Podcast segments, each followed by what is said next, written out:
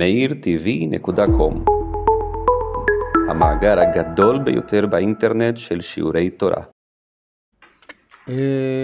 הגענו לעוזר ישראל בגבורה, נכון? המכיל מצד הגבר למדנו פעם שעברה. אז הגענו לעוזר ישראל בגבורה, בסדר? אז בדף שלפניכם בצד שמאל למעלה. ברוך אתה השם אלוהינו מלך העולם, עוזר באלף, עוזר ישראל בגבורה. טוב, אז קודם כל חז"ל כידוע אמרו שהברכה הזו, או כל אחת מברכות השחר, היא ביחס לפעולה מסוימת שאדם עושה בבוקר כשהוא מתעורר. פעולת האזירה, לא יודע אם יש מילה כזאת, אזירה, זה בעצם מה שקוראים היום גרטל, לשים את החוט הזה, איך קוראים לזה? חגורה הזאת, כן? לשים את זה כמפריד בין החלק העליון שבאדם לחלק התחתון שלו, זה קודם כל הפשט. אבל כמובן שצריך להבין קודם כל מה זה גבורה. מהי מידת הגבורה? זאת סוגיה שלמה. מהי מידת הגבורה? אז זה נושא אחד שצריך ברור, צריך ברור ארוך ועמוק. נושא שני, זה מהי גבורתם של ישראל. אם תשימו לב, תסתכלו רגע בשורות הראשונות פה, גבורה מיוחדת היא גבורתם של ישראל. אם כן, יש גבורה ויש גבורת ישראל. מה שונה גבורת ישראל משאר הגבורות של עמי העולם?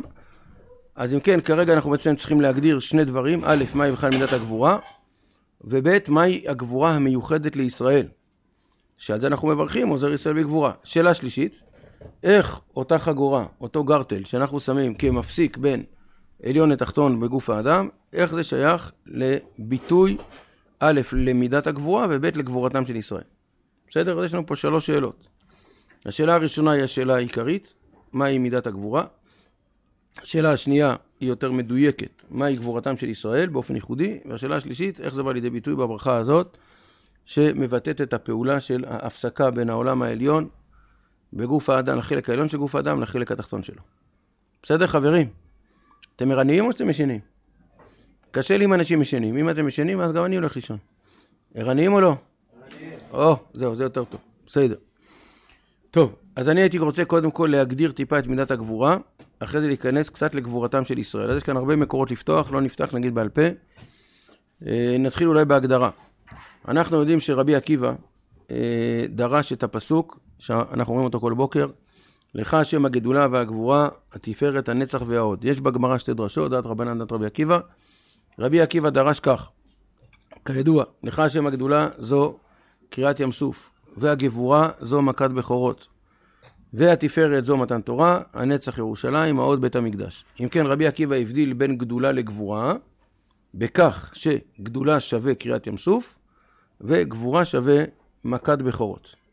טוב, כל מי שחושב על מה שאמרתי עכשיו, 2.15 שניות, מבין מיד שרבי עקיבא שינה פה את סדר המאורעות ההיסטורי. אם רבי עקיבא רוצה לגלות לנו את סדר ההופעה ההיסטורית של הקדוש ברוך הוא מבחינה היסטורית, מבחינה טכנית, ודאי שמכת ים סוף קדמה שבוע למכת בכורות. קריאת ים סוף בליל ט"ו בניסן, ומכת בכורות בכ"א בניסן שבוע לאחר מכן. לא, מה אמרתי? סליחה, הפוך. מכת בכורות ליל ט"ו בניסן, וקריאת ים סוף שבוע לאחר מכן. בסדר? אז למה רבי עקיבא הקדים את קריאת ים סוף למכת בכורות? אלא כנראה צריך לומר שרבי עקיבא לא בא ללמד אותנו סדר המאורעות. סדר המאורעות בין 5 למקרא, נקרא בתורה, עם ניקוד, בלי ניקוד, אנחנו נדע לזהות שקודם כל הייתה מכת בכורות, ואחרי זה הייתה קריאת ים סוף, ואחרי זה היה מתן תורה, ואחר כך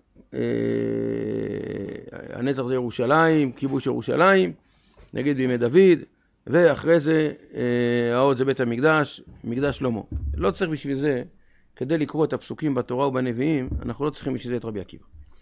אלא רבי עקיבא לא בא ללמד אותנו סדר המאורעות ההיסטורי, אלא בא ללמד אותנו את מדרגות הגילוי האלוקי בעולם, שכבר אני מסביר שמהבחינה הזו, מכת בכורות היא גילוי יותר עליון מקריאת ים סוף, אף על פי שמכת בכורות קדמה לקריאת ים סוף. אבל רבי עקיבא עשי את מכת בכורות אחרי קריאת ים סוף. מה ההבדל? מה ההבדל בין הגילוי האלוקי שנקרא גדולה, שיצא אל הפועל, שהתגלה בקריאת ים סוף, לבין הגילוי האלוקי שיצא אל הפועל שבוע לאחר מכן, שבוע קודם לכן, במכת בכורות, שלזה רבי עקיבא קורא גבורה. בסדר? עכשיו הגדרות. מה ההגדרה של מושג הגדולה? שורש ג' ד' ל' בלשון הקודש. מה זה גדל? אומר הרב קוק, תסתכלו אחר כך עולת ריא א', על הדעה הזאת בהגמרא, בויברך דוד, אז יש בעולת ריא א' לפני השתבח שמה, וגם בהגמרא בעניה, על פי עניה וכו'.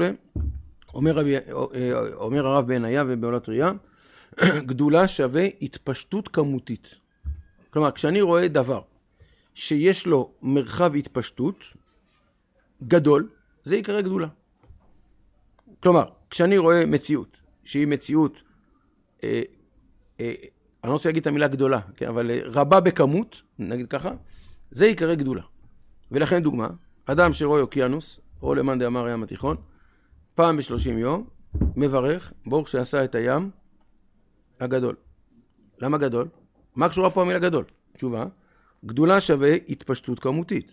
אז הקדוש ברוך הוא, איזה עוצמה יש לך, שאתה ידעת ויודע להמשיך לברוא את הים הגדול. אתה מתגלה בהתפשטות כמותית, אוקיינוס, זה גדול.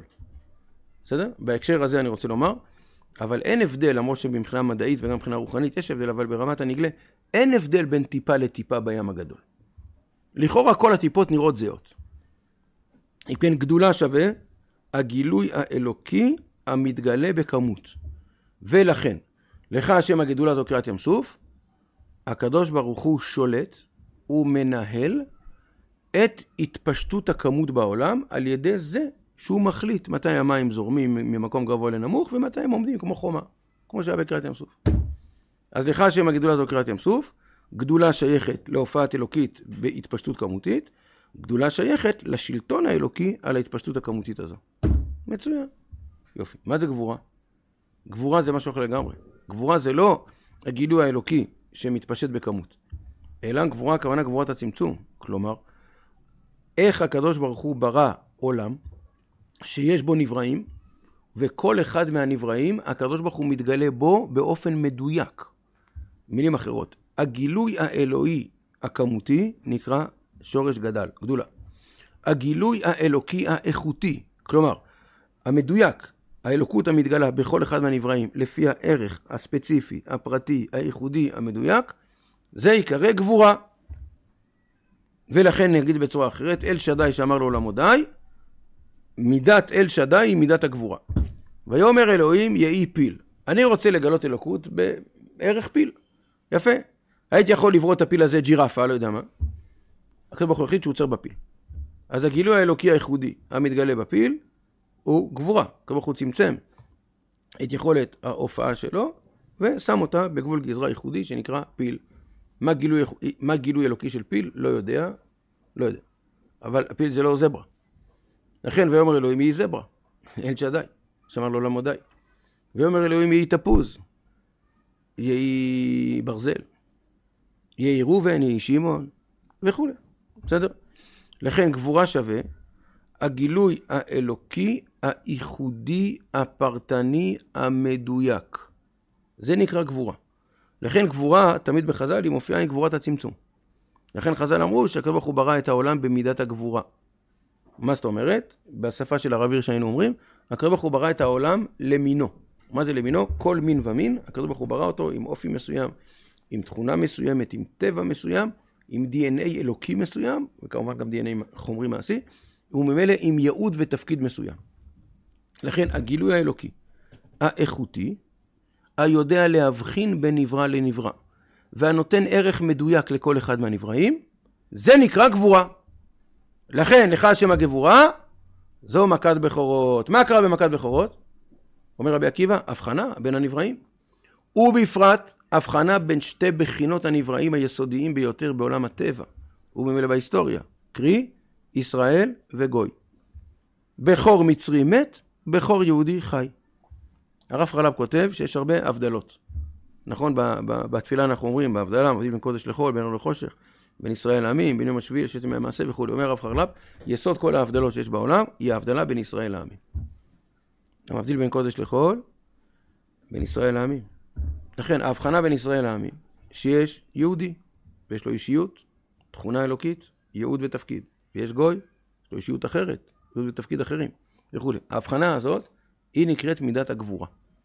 לכן השלטון האלוקי בכמות, בים, זה קריאת ים סוף. נחש שם הגדולה זו קריאת ים סוף. השלטון האלוקי באיכות, כלומר בגילוי האלוקי הייחודי המתגלה בכל נברא, לפי אופיו, וממילא בהבחנה ביניהם, עיקרי גבורה. לכן נחש שם הגבורה, זו מכת בכורות. לכן אף על פי שמכת בכורות קדמה בשבוע מבחינה היסטורית לקריאת ים סוף, יקדים רבי עקיבא, אף על פי שמכת בכורות קדמה שבוע לקריאת ים סוף מבחינה היסטורית, יקדים רבי עקיבא את קריאת ים סוף לפני מכת בכורות. כי רבי עקיבא, כמו שאמרנו מקודם, לא בא ללמד אותנו מהוראות ההיסטוריה. את זה אני יכול לקרוא בלי ניקוד. זה גם ילד יודע מלחמש למקרא. אבל להבין את סדר ההתגלות האלוקית, ההתגלות האלוקית בערך או במידת הגבורה, הוא יותר עצומה, יותר איכותית, יותר מדויקת, יותר עמוקה, מאשר הגילוי האיכותי, מאשר הגילוי האלוקי, במידת הכמות, בגדולה. רק עוד משפט אחד. לכן המילה הראשונה בשולחן ערוך היא התגבר. לא כתוב ישקים, ולא כתוב יתעורר, ולא כתוב עוד כל מינים כאלה. יתגבר. למה? כי בעצם כל השולחן ערוך זה גבורה. מה השולחן ערוך? זה איך לגלות את האלוקות בזמן, במקום, במצב, בסיטואציה, נתונים. זמנים שונים, מקומות שונים, סיטואציות שונות. זו מידת הגבורה. איך לגלות אלוקות בצורה מדויקת בכל פרט מפרטי החיים. האלוקות המתגלה בפרט מסוים, היא לא אותה האלוקות המתגלה בפרט אחר. לכן המילה יתגבר, הייתי אומר, זה ראש החץ. זה הסימן של כל היהדות כולה. שולחן ערוך כמצוות, כביטויים אלוקיים באופן מעשי, ברמה מדויקת, דקדקנית שכל מצב בחיים, זה נקרא התגבר. לכן כששולחן ערוך כותב התגבר, וכו', למה הוא מתכוון? הוא מתכוון שהיהודי צריך להיות גיבור. מה זה גיבור? תכף נגיע למידת הגבורה המיוחדת של ישראל, קודם כל בכלל הגדרה מידת הגבורה עכשיו. להיות גיבור זה לגלות את האלוקות המיוחדת, בכל פרט מפרטי החיים. ולכן למשל, בין 12.5 ל-1.10, לפחות למי שהחליט להיות פה כרגע, האלוקות מתגלה דרך שיעור.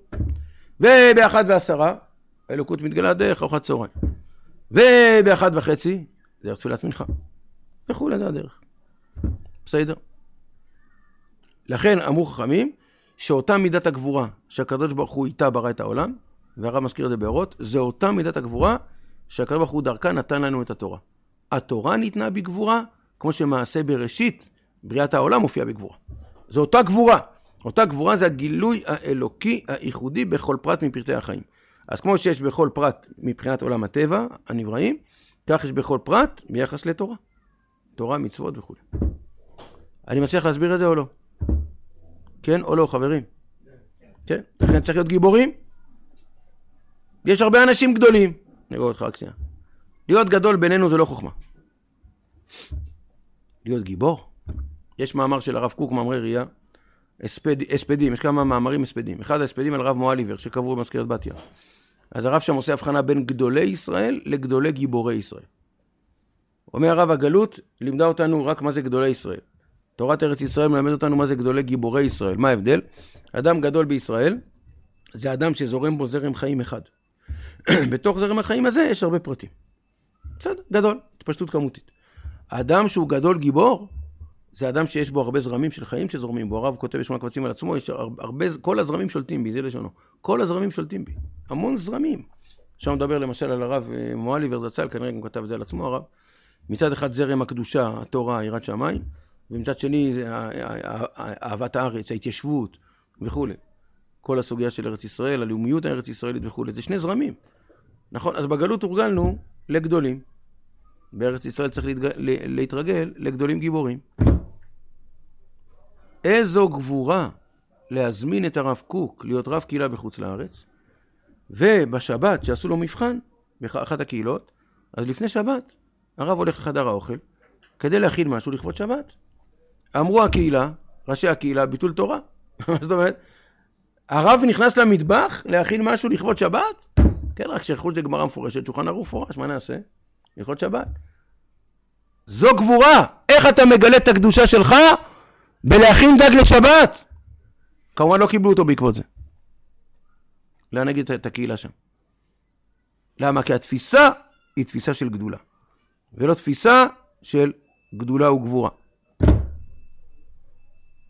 ברור? זה יסודי מאוד מה שאנחנו עכשיו מדברים פה. זה מאוד יסודי. לכן כל היהדות כולה זה להיות גיבור. מה זה להיות גיבור? זה לגלות את האלוקות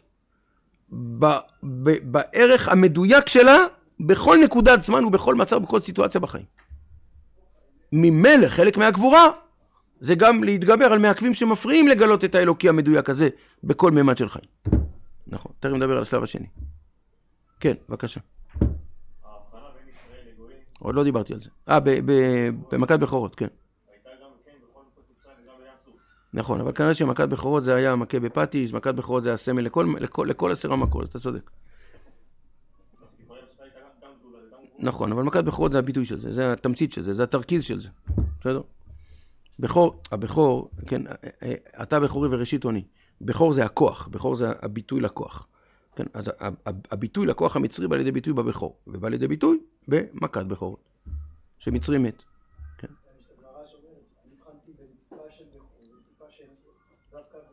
זה. כן, הבכור הוא התמצית, אבל זה נושא חדש, אני לא רוצה לפתוח את זה כרגע. זה נושא שלם בפני עצמו. כן, למה בני בכורי ישראל, למה דווקא עם ישראל נקרא בכור? טוב, סוגיה. בכל אופן, כן, מה יוצא לפי זה רבותיי? הגדרת מידת הגבורה, בשונה ממידת הגדולה.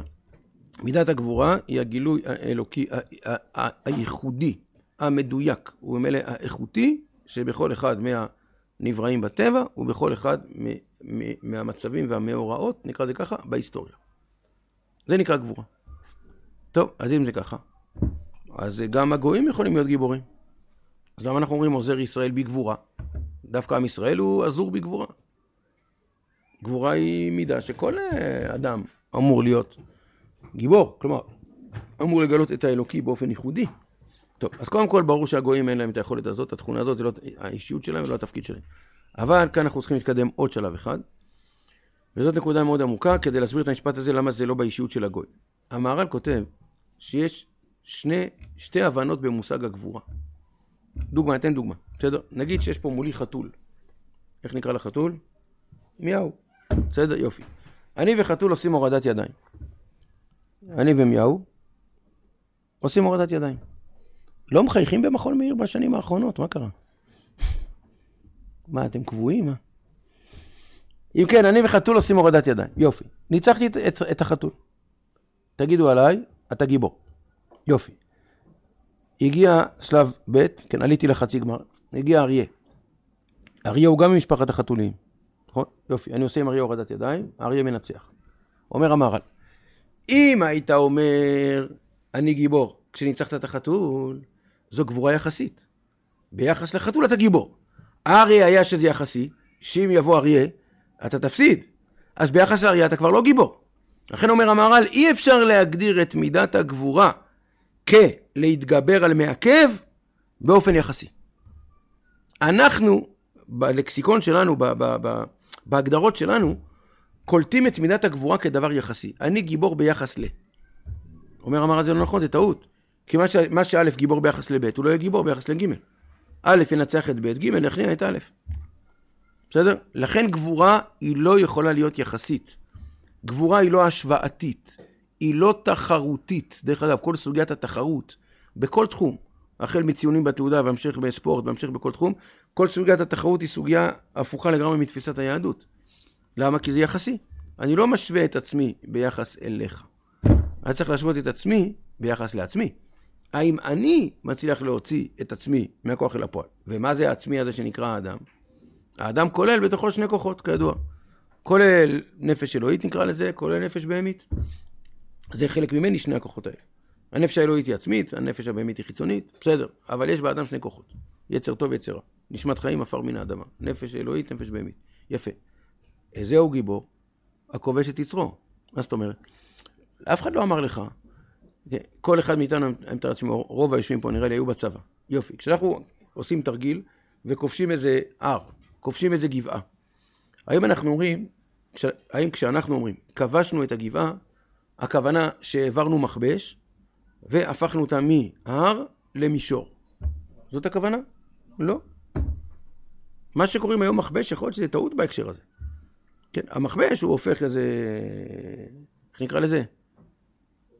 איך? תלולית בקרקע הופך אותה למישור. בסדר, אבל שורש כבש בתורה, או בחז"ל, זה לא לבטל את א' ולהפוך אותו לבית, כלומר לבטל את הגבעה ולהפוך אותה למישור. לא, אלא כשאנחנו אומרים כבשנו את הגבעה, הכוונה עד היום האויב שלט בגבעה, עכשיו אנחנו שולטים בגבעה. הגיבה קיימת, הגיבה הייתה לפני כן והייתה אחרי כן. לכן, יפה. אז מה זה לכבוש את יצרו?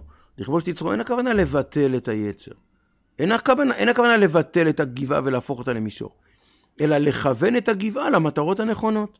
לכן לעובדו בכל לבביך, בשני יצריך. שני ביתים יש שם בלבביך, נכון? לא כתוב, הוא לעובדו בכל לבך. בכל לבביך. דרשו חכמים בכל לבביך. שני לבים. שתי לבבות יש. לב אחד זה יצר טוב, לב שני זה יצר רע. אנחנו צריכים לעבוד את השם ביצר הטוב ובצד הטוב שביצר הרע. עכשיו שאלה חדשה.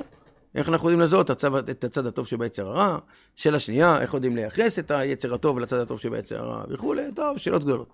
אבל בכל אופן העיקרון, היהדות מעולם לא דיברה על ביטול היצר. היהדות דיברה על כיבוש היצר. מה ההבדל?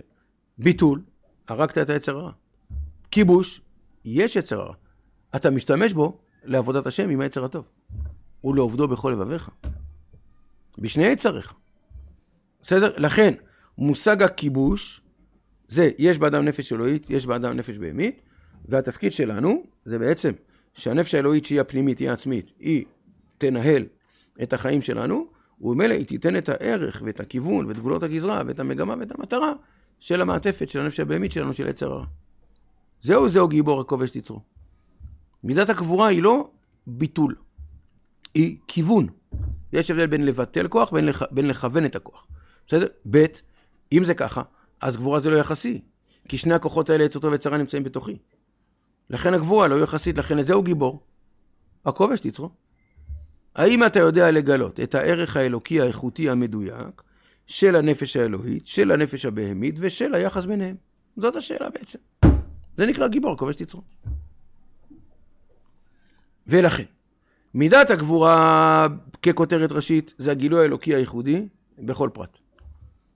מידת הגבורה הישראלית, בשונה מגבורה של גויים, שגבורה של גויים היא גבורה יחסית, אומות העולם לא יודעים לגלות גבורה עצמית, לכבוש את היצר.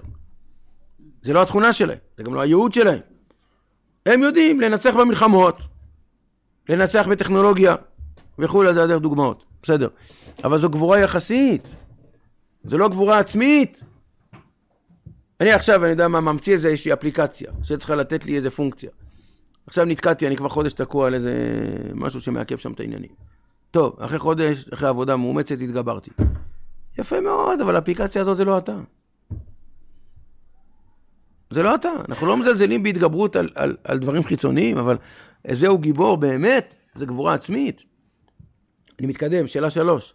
מה זה עוזר ישראל בגבורה? מה זה העזור הזה? בדיוק זה. החלק העליון של האדם יותר הצד הרוחני שלו.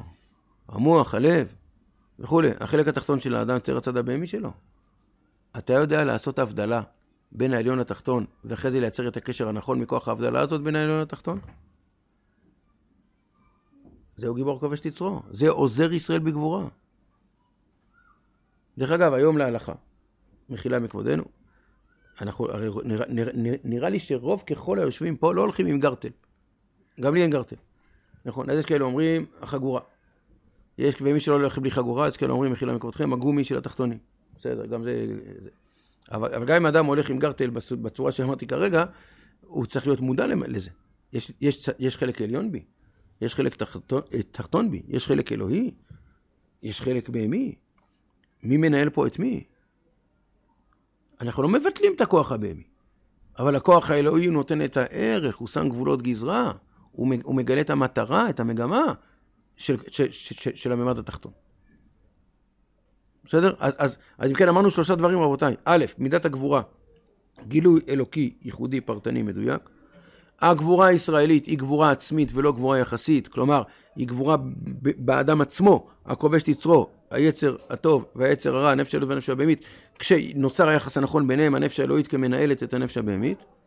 ונקודה שלישית, לכן אנחנו מברכים, עוזר ישראל בגבורה, כי באמת העזור הזה הוא בעצם מייצר את ההבדלה, ורק מכוח ההבדלה יהיה החיבור. מלשון עזור. חוגר. בסדר?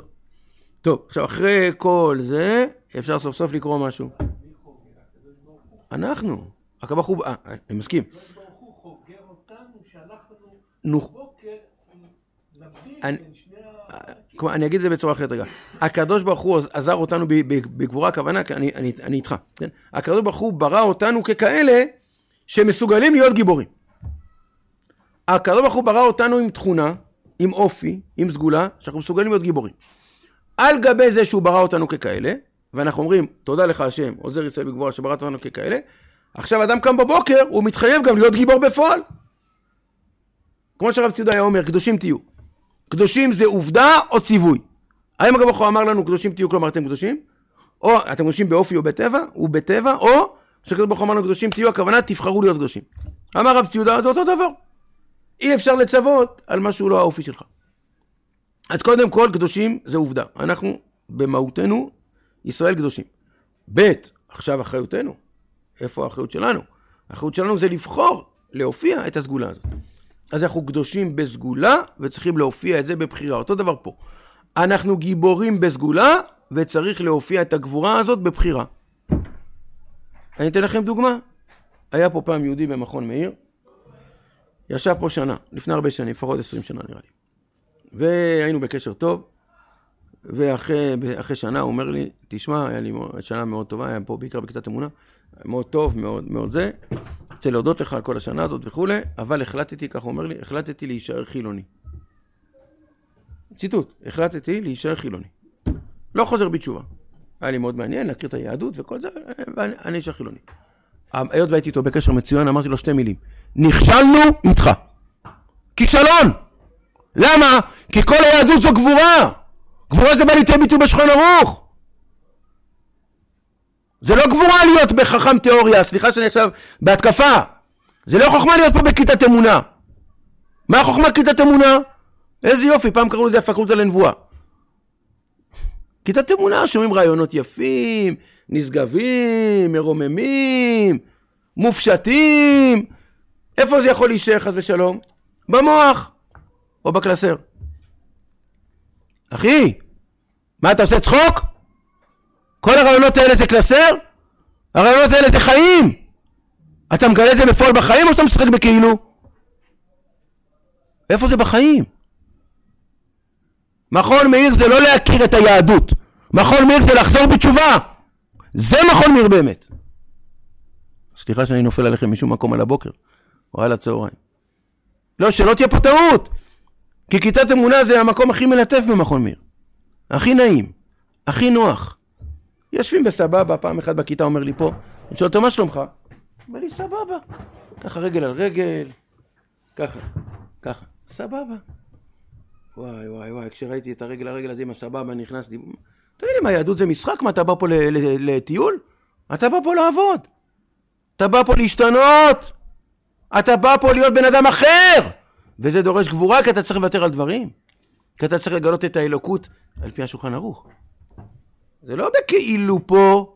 אז אמרתי לו, טוב, בחור נחמד שאנו בקשר מצוין, נכשלנו איתך.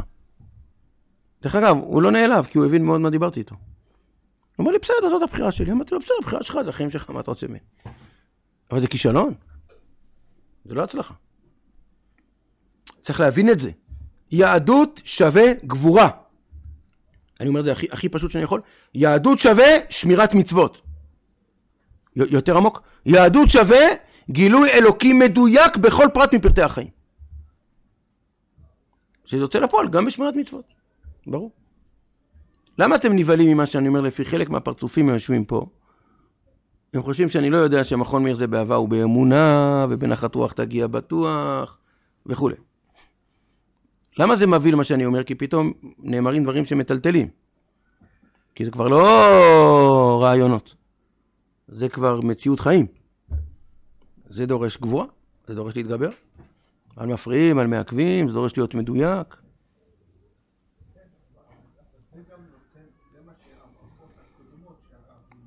כן. כן. הנה חינמי. כל מה שדיברנו פה, צודק. זאת אומרת, אני מברך על המציאות שנתת לי. מתוך זה, אני צריך להבין שאני צריך להתחיל... מצוין. מה שם כבודו? יורם אומר ככה, אני מברך בבוקר בקות השחר. הרי המשהו הראשון בתחילת שנה אמרנו, ברכה לשון הברכה, נכון? מה זה הברכה? הברכה זה המשכה. כן, המשכה, להמשיך. כלומר, אני מברך על זה שהקב"ה הוא שם בנו את הכוחות האלה, את היכולות האלה, את הכישרונות האלה, ואני, מהן, כן, הייתי אומר ככה, ברכות השחר זה קודם כל, נקרא לזה, הכרזה, כן? ברכות השחר זה קודם כל הכרזה, הקדוש ברוך הוא, בראת אותנו ככאלה, תודה רבה לך, ב' הכרזה שנייה, ואנחנו נעשה כל מה שביכולתנו, כמה שאפשר, כדי לממש את זה בפועל. זה שני הדברים. ברכות השחר זה הכרזה מי אנחנו, והכרזה שאנחנו מסתערים להיות כאלה. אנחנו לא אומרים מי אנחנו בתיאוריה, אנחנו רוצים במעשה להיות כאלה, ונשתדל להיות כאלה, ונתאמץ להיות כאלה. זה הברכה. ברכה, הברכה, המשכה. בסדר? טוב, בואו נקרא רק קצת מהרב, כי לא קראנו כלום. אומר הרב בצד שמאל, גבורה מיוחדת היא גבורתם של ישראל. אז אם כן, מידת הגבורה הסברנו הגילוי האלוקי הייחודי והאיכותי המדויק, בכל מצב, בכל זמן, בכל מקום, בכל סיטואציה. מה הגבורה המיוחדת של ישראל? שהיא לא גבורה יחסית, היא גבורה עצמית. כלומר, גבורה מיוחדת היא גבורתם של ישראל, גבורה מצטיינת לא בכיבושים שמחפשים את אחרים. אני הופך להיות גיבור כי כבשתי אותך. לא, מכניעים אותם או מאבדים אותם. לא, אני לא גיבור יחסי אליך, כי ניצחתי אותך, כי כבשתי אותך, כי הכנעתי אותך. לא. אלא גבורה שבעיקרה היא קשורה בכיבוש שהאדם כובש את עצמו. ומה זה עצמו? זה שני הממדים שבו, העליון והתחתון, האלוהי והבהמי. גבורת הנשמה האלוקית, הרוח האצילי של האדם, זה החלק העליון, שמחבש את הגוף, מחבש, אין כוונה משמיד, כמו שאמרנו, כבשנו את הגבעה, עכשיו אנחנו שולטים ומנהלים אותה, לאן אנחנו לוקחים אותה. שמחבש את הגוף הבהמי ואת האבותיו הגסות והשערות, וכן הפסוק במשלי אומר, טוב, גיבור, מי? טוב ערך אפיים, איך זה הפסוק אומר? טוב גיבור, טוב ערך אפיים. בואו תעזרו לי, נו. טוב ערך אפיים מגיבור, ומושל ברוחו מלוחה דיר, זה הפסוק. טוב ערך אפיים מגיבור. פשט, טוב ערך אפיים, בוא נראה שאתה גובר על עצמך, על מידת הכעס שלך. הנפש הבהמית שלך שרוצה לחוס עכשיו, אתה מתגבר עליה. טוב ערך אפיים מגיבור. איזה גיבור? גיבור שהוא גיבור יחסי. נכון? עוד פעם, טוב ערך אפיים מגיבור הוא מושל ברוחו מלוכד עיר. אנחנו מאוד מעריכים לוכדי ערים, מאוד מעריכים גיבורים יחסיים. ערך אפיים מושל ברוחו, זה גיבור אמיתי. דרך אגב, יש כוזרי, רבי דלוי כותב, מצד האמת שמנהיג בישראל לא יכול להיות אדם שהוא לא ערך אפיים ומושל ברוחו. אתה לא יכול להיות גיבור ולוכד עיר כלפי חוץ, אם אתה לא גיבור כלפי פנים. טוב, אז אפשר לפטר את רוב הפוליטיקאים. כן, גם זה נכון. הלאה. טוב, אבל זה תהליך. תהליך ארוך. גבורת ערך אפיים הטוב מגיבור ומושל ברוחו מלוחה דיר. הנה הפסוק. זאת היא הגבורה האזורה לישראל. תכף הרב הסביר את האזור. הנאותה ליסוד המוסר הטהור והרמת ערכו של האדם ביתרונו מן הבהמה. הראויה להמיר בעיקרה קדשרי עמייני כשהוא שם את החגורה. בחיזוק המותניים. עכשיו שימו לב, יש כאן עוד נקודה. אדם שם את האזור בדיוק במותניים, במעבר בין העליון לתחתון, במחבר בין העליון לתחתון. מה יש למותניים האלה? מה זה המותניים? המותניים, כן, אני לא יודע להסביר את זה רפואית או ביולוגית, אבל המותניים זה בעצם החלק שהוא החגורה, כן, זה נקרא חגורת הגוף. זה, היציבות של הגוף, היציבות שנותן לך יכולת פעולה, כן, זו הכוונה. אז המותניים, לכן הוא שם את זה דווקא על המותניים, בחיזוק המותניים בכלל, להיות יותר חמוש במלוא הכוח ולהבדיל. אז מצד אחד המותניים זה סמל לכוח, ליכולת עשייה, לפעולה וכולי, אבל מצד שני, מתי באמת המותניים הם יקבלו את המותניות שלהם, את הכוח שלהם? כשאתה יודע להבדיל בין העליון לתחתון, ולהבדיל עם זה בין החלק השפל של הגבייה, הצד הנמוך, מתחת לחגור, לעזור, לחלקה העליון. פסיק, צריך להיות כאן, לחלק העליון האלוקי שלו. שיהיו הכוחות המתאים את האדם לצידו הבהמי, מושפעים להיות טהורים ומשועבדים לגבורת הלב וגם גבורת המוח, המתמלא אור סתואר ורגש מלא קודש בשאיפה עליונה לגבורה של מעלה. על חלק טוב זה, המיוחד לכללות האומה, החלק, התכונה הזאת היא בכלל ישראל. ביסוד גזע קדושת נשמתה, זה הגזע שלנו, זה התכונה שלנו, זה האופי שלנו, ה-DNA הרוחני שלנו. המהירה לכל אחד מאישיה בהדרת כבודה יבוא אדם ויאמר, טוב, זה הכוח של כלל ישראל. לא נכון. זה הכוח של כלל ישראל והכוח של כל אחד מאיתנו, כפרט ישראל שיונק את כוחו מכלל ישראל הזה. על הכישרון הזה, על הכוח הזה. הוא אומר על האחריות שלנו לממש את זה בפועל. איננו מבכים לעוזר ישראל בגבורה. איזה כיף להתחיל שיעור בזמן, לסיים בזמן. תלכו לאכול נורמלי בזמן. והכל טוב. ברוכים תהיו. שער כוחכם. ברוכים תהיו. יש הפתעות בחיים. אני למדתי פה, אני פה כמעט 30 שנה, צריך לעשות תשובה, גם רבנים צריכים לעשות תשובה. הם הראשונים שצריכים לעשות תשובה. טוב.